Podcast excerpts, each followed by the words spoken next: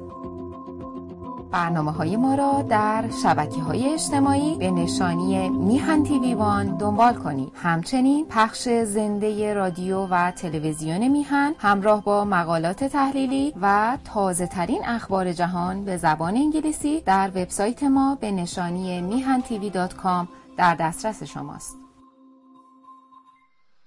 به نام خداوند جان و خرد که از این برتر اندیشه بر نگذرد.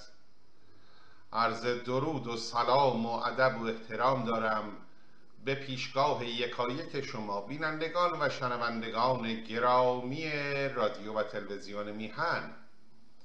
کامبیز هستم و افتخار این رو دارم که دیگر بار میهمان چشم و گوش شما نازنینان باشم.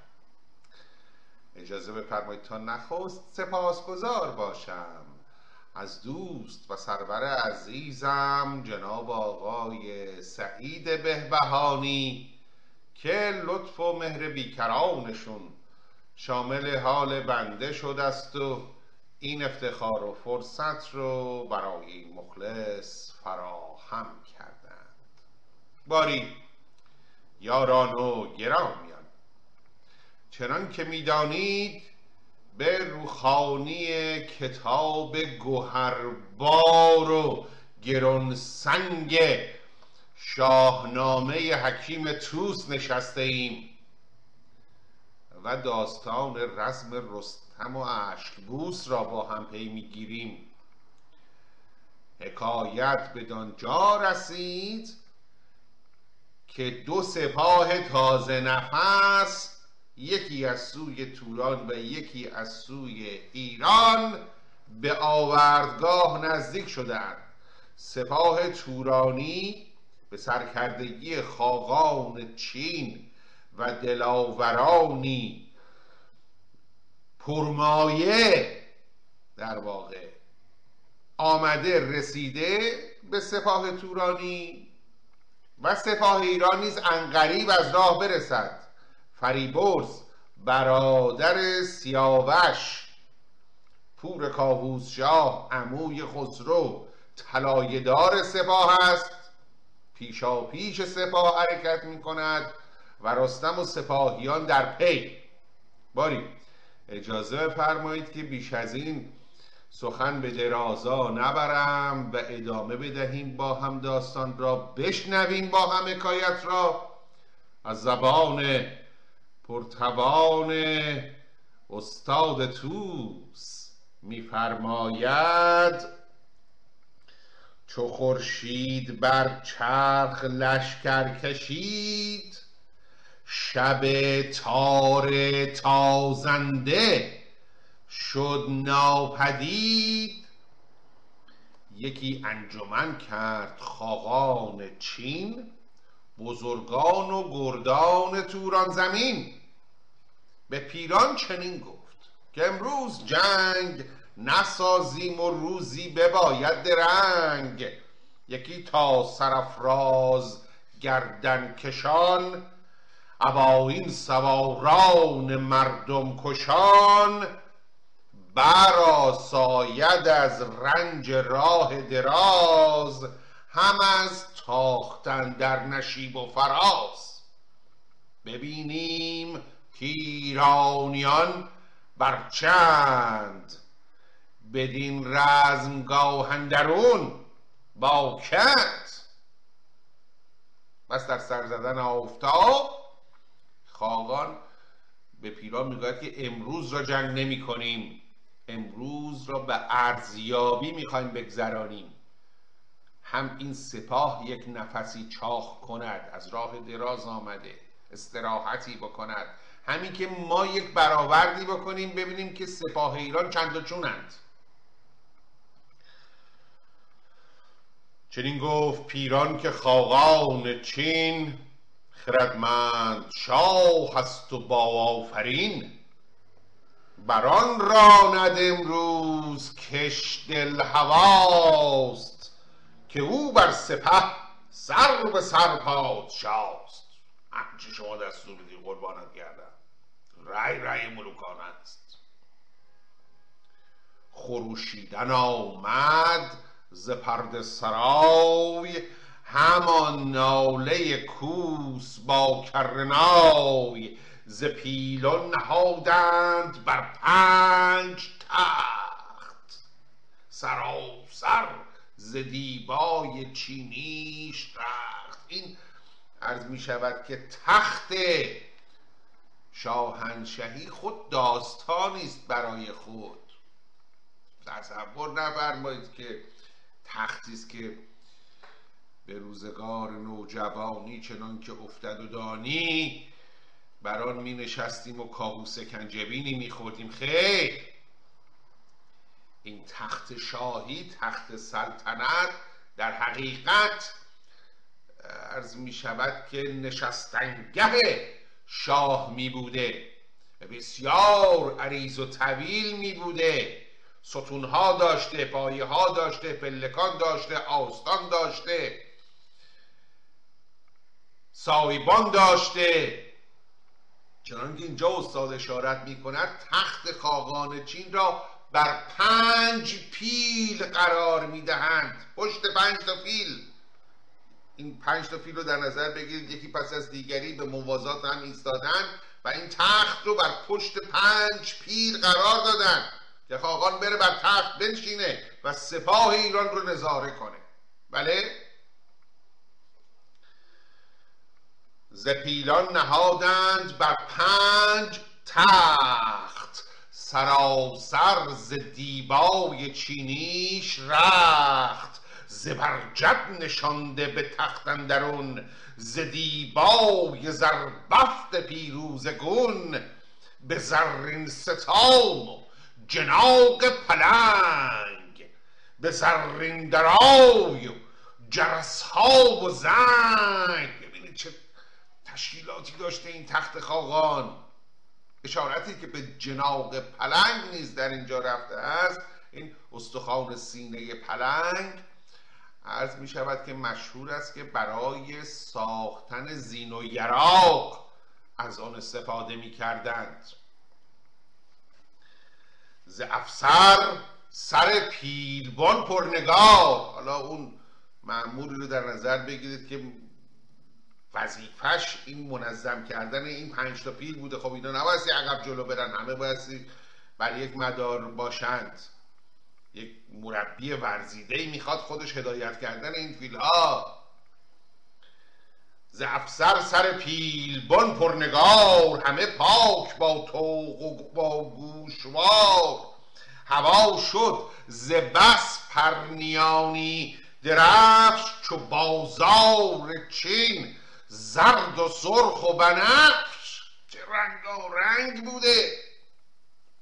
چه تصویر بدیعی. استاد به جلوی چشم ما نقاشی می کند با قلم خود. با واژگانی که برمیگزیند. زهازه. میبالیم. افتخار می‌کنیم. که از ما بود. باری سپاهی برفتن در آن دشت رزم که ایشان همی آرزو خواست بزم. اونقدر زیبا بود این آرایش سپاهیان تورانی این رنگارنگی سپاهشان تو گوی اینا به بزم آمده بودن نه به رزم.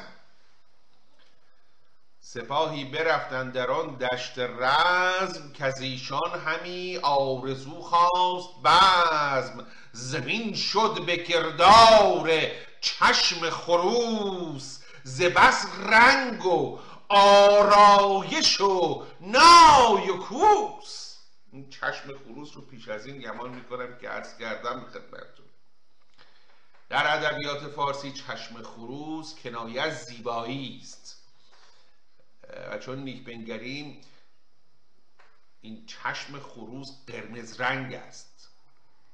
در واقع قرنیه قرمز رنگی می دارد و یک مردمک سیاه در این بین خود نمایی می کند و از این روز که چشم خروس کنایه و استعاره از زیبایی است زمین شد به کردار چشم خروس ز بس رنگ و آرایش و نای و کوس برفتند شاهان و لشکر ز جای. هوا پر شد از ناله کرنای سنانها درخشان و جوشان سپاه. شده روی هامون ز لشکر سیاه. چو از دور توس سپه بد بدید سپه آنچه بودش رده برکشید. چه استادانه! انتخاب کرده استاد. این واژه آنچه بودش. ارز کردم. چند بار من ارز کردم. ریاضیاتمان رو که انجام بدهیم در میابیم استاد در این سی و سی و پنج سالی که به پای شاهنامه ریخت روزی چهار بیت شعر می‌گفته. بنابراین تک تک واجه هاش رو فکر کرده انتخاب کرده. بهگزینی کرده. و این که میفرماید در اینجا سپه آنچه بودش در واقع در نهان خودش دارد به ما حالی می‌کند سپاه زیادی براش باقی نموند. همون معدودی که براش باقی مونده بودن رو منظم کرد. به صف کشید توس سپاه بزرگ این بر بود که هامون رو دشت رو سیاه کرده بود. از کسرت توس اندک سپاهی دارد و اون اندک سپاه رو آنچه براش باقی مانده بود اینها رو بر دامنه کوه معوا و اسکان میده منظم می‌کنه هر کدومشون رو گروه ها گروه در نقاط مختلف دامنه بهشون مسئولیت و وظیفه ای میده. چو از دور تور سپه بد بدید سپه آنچه بودش؟ رده برکشید. ببستند گردان ایران میان. اینا خیال کردن که تورانی ها دارن میان به جنگ. در صورتی که با فهمیدیم که اینا نمی‌خواستن میان به جنگ. اینا می‌خواستن میان یه برآوردی بکنن. اون روز رو می‌خواستن استراحت کنه این سپاه. اینا که خبر ندارن اینا دارن خودشون رو آماده می‌کنن آرایش نظامی به خود می‌گیرند. ببستند گردان ایران میان بیاورد گیوختر کاویان. ز آوردگه تا سر تیغ کوه از ایران سپه بود گروه ها گروه. یه گروه اینجا یه گروه اینجا یه گروه اینجا چو کاموس و منشور و خاقان چین چو بیورد و چون شنگل پیش بین. نظاره به کوه هماون شدند نبر آرزو پیش دشمن شدند. چو از دور خاقان چین بنگرید خروش سواران ایران شنید. پسند آمدش گفت اینت سپاه سواران مردفکن رزم خواه خوشش اومد خاقان. در دل دشمن رو تحسین کرد. اندک مایه خارمایه سپاهند اما ببین چگونه آماده نبردند. چه جان برکفند چه بخردانه جای گزیدند و آرایش گرفتند بر این کوه دامن. اینها رو خاقان چین می‌فهمه. مرد کارکشته است. میدان دیده است. درک می‌کنه. حالا که توران پیران به او گفته بود که از ایرانیان دانه درشتا دو سه تا بیشتر نیستن توس و گیو و گودرس السلام علینا و علی عباد الله صالحین. و حال می‌بیند که خیر چنین نیست. تو گویی این سپاه همگی آمادند. خوشش میاد. در دل دشمن رو تحسین می‌کنه. پسند آمدش. گفت اینت سپاه. سواران مردفکن و رزم خواه سپهدار پیران دگرگونه گفت هنرهای مردان نشاید نهفت. سپه بد سر چاه پوشد به خار بر او اسب تازد به روز شکار. از آن به که برخیره روز نبرد هنرهای دشمن کند زیر گرد. کلا سر هم دیگه نباید بذاریم تا با. چرا علکی گفت به من؟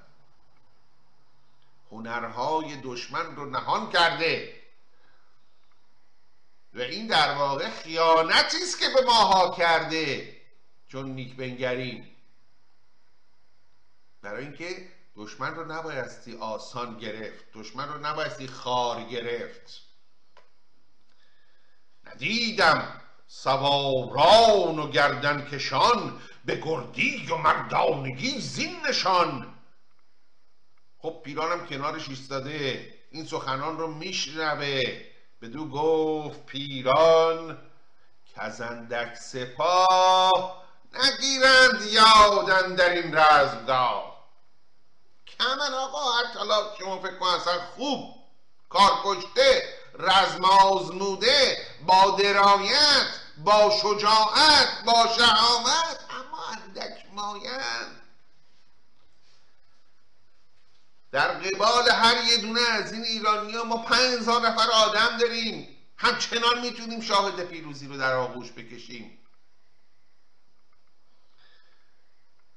بدو گفت پیران کزندک سپاه نگیرند یادن در این رزمگاه. به پیران چنین گفت خاقان چین که اکنون چه سازیم بر دشت کین. بدو گفت پیران که راه دراز سپردی و دیدی نشیب و فراز. بمان تا سه روزن در این رزمگاه بباشیم و آسوده گردد سپاه. استراتژی پیرانه ها. پیران دارد به خاقان می‌گوید من میگم اینجوری پلان کنیم. چه کار کنیم؟ بمان تا سه روزن در این رزمگاه بباشیم و آسوده گردد سپاه. سپه را کنم زین سپس بر دو نیم. سر آمد کنون روز پیکار و بیم. بتازید شبگیر تا نیم روز. نبرده سواران گیتی فروز. به ژوبین و خنجر به گرز و سنان. همی رزم جویند با بدگمان. دگر نیمه روز دگر هم گروه بکوشند. تا شب براید به کوه. شب تیره آسودگان را به جنگ برند تا بر ایشان شود کار تنگ. نمانیم کارام گیرند هیچ سواران ما با شتاب و بسیج خب نقشه پیران چنین است. میگه آقا آنچه که نیرو داریم رو بر دو بحر می‌کنیم. دو بخش می‌کنیم. یک بخش رو میفرستیم جلو. بعد از اینکه سه روز اول میگه که سه روز استراحت می‌کنیم. بعد از سه روز استراحت سپاه رو بر دو بخش می‌کنیم. بخش اول رو میفرستیم جلو که با اینا شروع کنن به جنگن از صبح تا شب. شب که شد سپاهی که از صبح تا شب رو جنگیده و خسته شده برمیگردونیم عقب. اون سپاه دوم رو که آسوده بوده و تازه نفس هست انرژی داره او رو میفرستیم به جون ایرانیا و در نتیجه این باعث می شود که دقیقی رو این سپاه ایران به آرامش و آسایش سپری نکنند.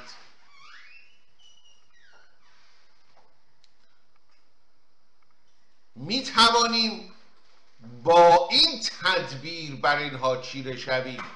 دو سپاه تازه نفس بیوقفه بر اینها بتازند و هجوم ببرند تا کلکشونو بکن.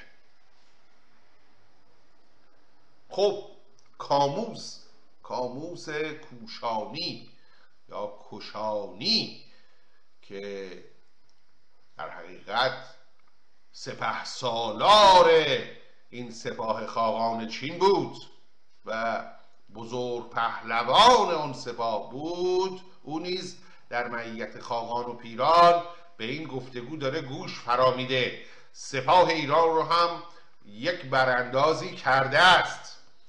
او به سخن در میاد. چنین گفت کاموس که این رای نیست. بدین مولش اندر مرا پای نیست. مولش به معنای درنگ است و تأخیر. اون سه روز تأخیر من نفهمیدم. برای چی گفتی سه روز اینجا استراحت کنیم؟ ما که امروز رو داریم استراحت می‌کنیم. نیازی به سه روز استراحت نیست. من موافق نیستم. از همین فردا علت طلوع حمله می‌کنیم. چنین گفت کاموس که این رای نیست. بدین مولش اندر مرا پای نیست. بدین مایه مردم بدین گونه جنگ. چرا جست باید به چندین درنگ؟ بسازیم و یک بار جنگ آوریم. بر ایشان در و کوه تنگ آوریم. به ایران گذاریم از این در سپاه. نمانیم تخت و نه تاج و نه شاه. بر و بوم یک باره ویران کنیم به کام دلیران و شیران کنیم. زن و کودک و خرد و پیر و جوان نه شاه و کنارنگ و نه پهلوان. به ایران نمانم بر و بوم و جای. نه کاخ و نه ایوان و در چاپای. به بد روز چندین چه باید گذاشت؟ غم و درد بیهوده تیمار داشت. یکم شب گشاده مدارید را که ایشان برایند از این رزمگاه چو باد سپید دمان بردمد سپه جمله باید کندر چمد یکی پشت بینی به بالای کوه تو فرداز گردان ایران گروه. بران سان که از ایرانیان سر به سر نبینند از این پس مگر مویگر عجب رجزی خون. این آقای کاموس چه آتش تندی داره. چه اعتماد به نفسی داره؟ و این اعتماد به نفسم بجاست. او گرگ بارون دیده است. گلیس برای خودش خواهیم دید هنرنمایی های کابوس را حالا. چه ها می‌کنه در میدان نبرد؟ باری او مخالفت می‌کند با تئوری و نقشه پیران و می‌گوید خیر سه روز سبز رو دو قسمت می‌کنیم و اینا رو ولش کن. فردا صبح گروه ها گروه حمله می‌کنیم. و انبوه! آنچنان که از کشته پشته می‌سازیم از ایرانی ها زنده نمی‌گذارم مگر اون که بر سر اجساد کشتگانشون مویه کند. با خاک یکسان می‌کنم این مملکت رو. خب خاقان هم معلول به حرف کاموس میره. بدو گفت خاقان جز این رای نیست. به گیتی چونو لشکرارای نیست. به پیران میگه آقا این خیلی حریفه. مرد مجربی است. اگر این جور داره تشخیص میده همین کاری میگه که اینجور میگه. همین کار خواهیم کرد. بدو گفت خاقان جز این رای نیست. بگیتی چونو لشکرارای نیست. همه نامداران بر این همسخن که کاموس شیر افکن افکند بن. بگفتند و از جای برخواستند همه شب همی لشکر آراستند. خب آماده فردایند. چو خورشید بر کشور لاجورد بر زد ز دیبای زرد. به به. چه آقا این شاهکار است براستی چگونه می‌توان این همه برآمدن روز و یا فرا رسیدن شب رو بر زبان راند و هر بار با یک تعبیر بدیع و به یاد ماندنی یک شاهکار هر دفعه این طلوع خورشید رو که می‌خواد اشاره کنه استاد یک تعبیری به کار می‌بره. یکی از یکی زیباتر. چو خورشید بر کشور لاجورد شب چو خورشید بر کشور لاجورد سراپرده برزد به دیبای زرد. خروشی بلند آمد از دیدگاه به گودرز ای پهلوان سپاه! سپاه آمد و راه نزدیک شد ز گرد سپه روز تاریک شد. دیدبان فریاد برداشت برای گودرز که آقا سپاه خودی هم نزدیک شد داره می‌رسه. به جنبید گودرز از جای خیش بیاورد پوینده بالای خیش نشست از بر باره رهنمای برانگیخت بر سان آتش جای سوی گرد تاریک بنهاد روی همی شد خلید دل و راه جوی خلید دل. یعنی دلخون دل زخمی طبیعی است و بدیهی است. قابل درک است. این داغی که بر دل گودرز است. هفتاد نو گل او به خاک و خون افتادند. بنابراین با دلی پر درد تک و تنها می رود به استقبال سپاه ایران که ارز کردم فریبرز را در طلایه داشت. جلودار سپاه ایران بود فریبرز. سوی گرد تاریک بنهاد روی همی شد خلید دل و راه جوی. بیامد چون نزدیک ایشان رسید درفش سپهبد فریبرز دید. که او بود از ایران سپه پیش رو پسندیده و خیش سالار نو. پیاده شد از اسب گودرز پیر گوه لشکر افروز دانش پذیر گرفتند مر یکدیگر در کنار ببارید گودرز خون بر کنار. فریبرز گفت ای سپهدار پیر همیشه به جنگ اندرون ناگزیر.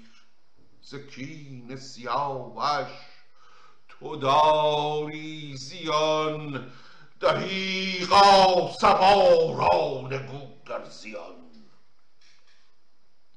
از ایشان تو را مژده بسیار باد سر بخت دشمن نگونسار باد. سپاس از خداوند خورشید و ماه که دیدم تو را زنده بر جایگاه از ایشان ببارید گودرز خون که بودند خفته به خاک اندرون. بدو گفت بنگر که از بخت بد همی هر زمان بر سرم بد رسد. از این جنگ پور و نبیره نماند سپاه و درفش و تبیره نماند. فراموش شدم کار آن کارزار کنون است رزم و کنون است کار. سپاه است چندان بر این دشت و راق که زیشان زمین گشته چون پر زاق ز چین و ز سقلاب و از هند و روم ز ویران گیتی و آباد بوم اما نمانده است یک جانور که بر جنگ ما بر نبسته کمر کنون تا نگویی که رستم کجاست ز غمها نگردد مرا پشت راست خب فریبرز اظهار خورسندی می‌کنه از اینکه گودرز زنده و پابرجاست. تسلیتی به او میگه و گودرز هم در پاسخ میگه آقا این غم و دردی که بر من رفته است به یک سو درد اصلی و مشکل اصلی حالاست. اونقدر سپاه به جنگ ما آمده که گویی هرچه زنده بر این کره زمین بوده علیه ما مسید شده. جانوری نیست که به جنگ ما نیامده باشه. فقط کلید چاره کار ما رستمه بگو ببینم اون کجاست کی میاد پس؟ فریبرز گفت او پس از من ز جای بیاید نبودش به جز رزم رای. شب تیره را تا سپید دمان بیاید. نجوید به رهبر زمان. با یک روز تأخیر به ما خواهد رسید. امشب به فردا صبح برسه رستم اینجاست. کنون من کجا گیر آرام گیر آرامگاه کنون من کجا گیرم آرامگاه کجا رانم این خارمای سپاه؟ این طلای یا پیشرو عموما خب کوچک بود. چون وظیفش این بود که بره و در واقع دیدبانی کنه از راه که اگر خطری در راه است به سپاه اصلی اطلاع رسانی کند. و می‌گوید که حال من رو سامان بده با این سپاه کوچکم. بدو گفت گودرز رستم چه گفت؟ که گفتار او را نشاید نهفت. فریبرز گفت ای گران مای مرد تهمتن نفرمود ما را نبرد. بباشید گفتن در آن رزمگاه نباید شدن پیش روی سپاه. بباید بدان رزمگاه آرمید یکی تا درفش من آید پدید. همی رفت و گودرز با او برفت به راه هماون خرامی تفت. آقا رفتن دستور داد با خوندیم. فعلا با دشمن در نیاویزید. جنگ نکنید. بمانید تا من بیایم. خب بشنویم از سپاه توران. چو لشکر پدید آمد از دیدگاه طبیعی است که تورانی هم دیدن این لشکر کمکی ایران زمین را. چو لشکر پدید آمد از دیدگاه بشد دیدبان نزد توران سپاه به پیران چنین گفت پس دیدبان که بر جنگ بندید یک سر میان که از یکی لشکر آمد ز دشت. از آن روی سوی هماون گذشت. آقا آماده شید. به پیران می‌گوید دیدبان تورانی لشکری از ایرانیان آمده که از اون طرف به کوه هماون نشینان ملحق شده. سپه بد بشد پیش خاقان چین. سپه بد در اینجا مراد پیران است. سپه بد بشد پیش خاقان چین که آمد سپاهی از ایران زمین. ندانم که چند دست و سالار کیست. چه سازیم و درمان این کار چیست. بدو گفت کاموس جنگ آزمای به جایی که مهتر تو باشی به پای. بزرگان درگاه افراسیاب سپاهی به کردار دریای آب. تو داری؟ چه کردی در این پنج ماه؟ بر این دشت با خارمای سپاه. کنون چون زمین سر به سر لشکر است چو خاقان و منشور و چون من سر است بمان تا هنرها پدید آوریم. تو در بسته ای ما کلید آوریم. تخفیف می کند پیران را نهید می‌زند به او. تو لشکر افراسیاب رو داشتی آقا پنج ماه از پس این خارمای سپاه ایران زمین بر نیامدی. حال دیگه نوبت ماست. از چی میترسی؟ بسپر به عهده ما. بذار به عهده ما. ما از پس ایرانیان و اون لشکر کمکیش و هر چی که تو میترسی ما از پس اون برمیاییم بمان تا هنرها پدید آوریم. تو در بسته ای ما کلید آوریم. گر از کابل و زابل و مرزهند شود روی گیتی چو چینی پرند همانا به تنها چو من کس نیند. نگویی که ایرانیان خود کیند؟ هیچ کدوم اینا حریف من نمیشه. تو که خودت میگی اینا مالی نیستن. بدان آگاه باش. هیچ کدوم از یلان ایرانی حریف من نیست. تو درسته از رستم میترسی. اما همو رو هم من شکار خواهم کرد. تو ترسانی از رستم نامدار. نخستین از او من برارم دمار تو از رستم وحشت اول از همه اونو من می‌گیرم برات. خوبه؟ چی میگی؟ خیالت راحت شد؟ مطمئن باش این جنگ رو ما می‌بریم. تو ترسانی از رستم نامدار نخستین از او من برارم دمار.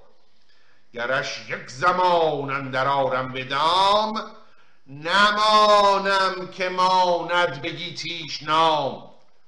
تو از لشکر سیستان خسته ای. دل خیش در جنگشان بسته ای. یکی بار دست من در نبرد نگه کن چو برخیزد از دشت گرد. بدانی که اندر جهان مرد کیست؟ دلیران کدامند و پرخاش چیست؟ تو هنوز مرد میدان ندیدی. وایستا دست و شمشیر من رو در نورد با ایرانیان ببین. حالیت میشه که یه من ماست چقدر کره داره. خب؟ طبیعی پیران با این که تحقیر شده اما از این مجده ها و پس مجده هایی که وعده وعیدهایی که کاموس به او می‌دهد که رستم رو می‌گیرم نمی‌دونم چنین می‌کنم چنان می‌کنم به وجد نشاط میاد بدو گفت پیران انوشه بودی همیشه ز تو دور دست بدی. همه هرچه گفتی همان باد و بس. مبادا هم آورد تو هیچ کس.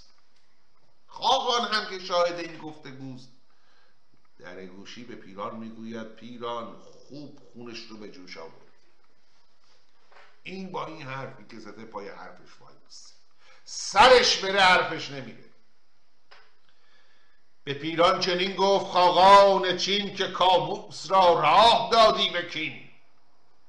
به کردار پیش آورد هرچه گفت که با کوه یارست و با پیل جفت.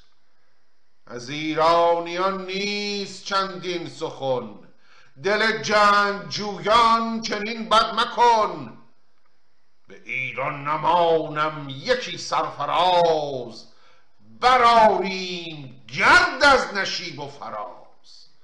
هر آن کس که هستند با جاه و آب فرستم به نزدیک افراسیاب. همه پای کرده به بند گران و زیشان فراوان برید سران. به ایران نمانیم برگ درخت نه شاه و نه گاه و نه تاج و نه تخت. خاقان هم. خب او کاموس رو می‌شناسه. از سپاه خودش هم مطمئنه. دلاوران سپاه خودش رو می‌شناسه. می‌دونی که شکست در کارش نیست. و به پیران می‌گوید که دل قوی دار. دل قوی دار که برنده نهایی ما خواهیم بخندید پیران و کرد آفرین بر آن نامداران و خاقان چین به لشکرگه آمد شده شادمان. برفتند گردان همان در زمان چو هومان و لحاک و فرشید ورد بزرگان و شیران روز نبرد. اینها از پیرانیان بودند برادران پیرانند. تبار پیران ویسه نیز بسیار تبار بزرگی بود همچون گودرزیان. بگفتند کامد ز ایران سپاه یکی پیشرو با درفشی سپاه. ز کاراگهان نامداری دمان برفت و بیامد همان در زمان. فریبرز کاووس گویند هست سپاهی سرفراز خسرو پرست. اطلاعاتی است که هومان و دیگر پیرانیان لحاک و فرشید ورد نستیهن و گلباد اینها نامهای پیرانیان است.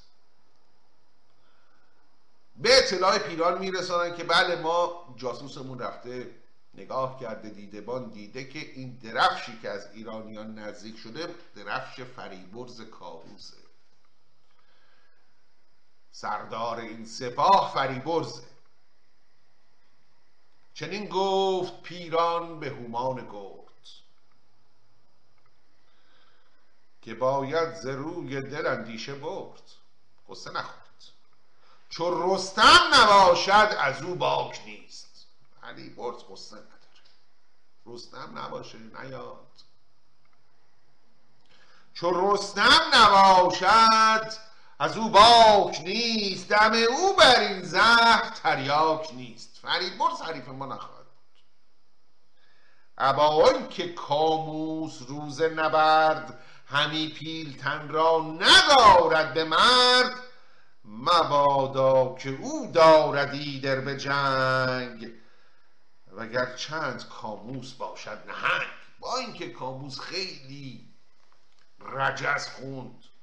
که من رستم رو به مردی قبول ندارم. او رو از پادر خواهم آورد. چنین و چنان اما خدا نکنه رستم بیاد. غیر از رستم هر کس که بیاد ما حریفش هستیم.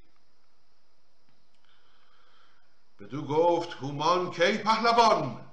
چه داری به اندیشه تیر روان؟ نه رستم نه سیستان لشکر است. فریبرز را خاک و خونه در است. خبری از رستم نیست که این درفش فریبرزه چنین گفت پیران که از تخت و گاه شدم دور و بیزارم از هور و ماه. که چون من شنیدم که از ایران سپاه خرامید و آمد بدین رزمگاه بشد مغز و جان و سرم پرز درد. برآوردم از دل یکی باد سرد. نمی‌دونم چرا. ایران می‌گوید من که شنیدم از ایران کمک آمده نیروی کمکی آمده براشون دلم لرزید. نمی‌دونم چرا. بی خودی ترسیدم. به دلم بد افتاده. بدو گفت گلباد این گلباد رو هم در بعضی نسخ کلباد یا کلباد نوشتن. بر روی نام خاص است اسم است و ما بر آن خیلی سخت نمی‌گیریم. هر کدام تواند بود. بدو گفت گلباد کان درد چیست؟ چرا باید از توس و رستم گریست؟ ز بس گرز و شمشیر و پیل و سپاه میان درون باد را نیست راه. آقا باد نمی‌تونه از لای ما رد از بس سپاه بیکرانه. تو از توس و رستم میترسی. ز بس گرز و شمشیر و پیل و سپاه میان درون باد را نیست را. چه ایرانیان پیش ما در چه خاک. ز کیخسرو و توس و چه باک پراکنده گشتند از آن جایگاه سوی خیمه خیش جستند راه باری. لحظه موعود نزدیک شده. صدای نفسهای جنگ هر ثانیه بیشتر به گوش می‌رسد. انقریب این نبرد در شرف آغاز شدن است. اما دوست وقت ما به اتمام رسیده است. بنابراین با سپاس از اینکه مهر کردید و وقت گذاشتید و به پای این برنامه نشستید و با آرزوی تندرستی و شادی و بهروزی برای یکایک شما نازنینان همه شما را به ایزد منان می سپارم تا دیداری دیگر درود و دو صد بدرود و پاینده ایران.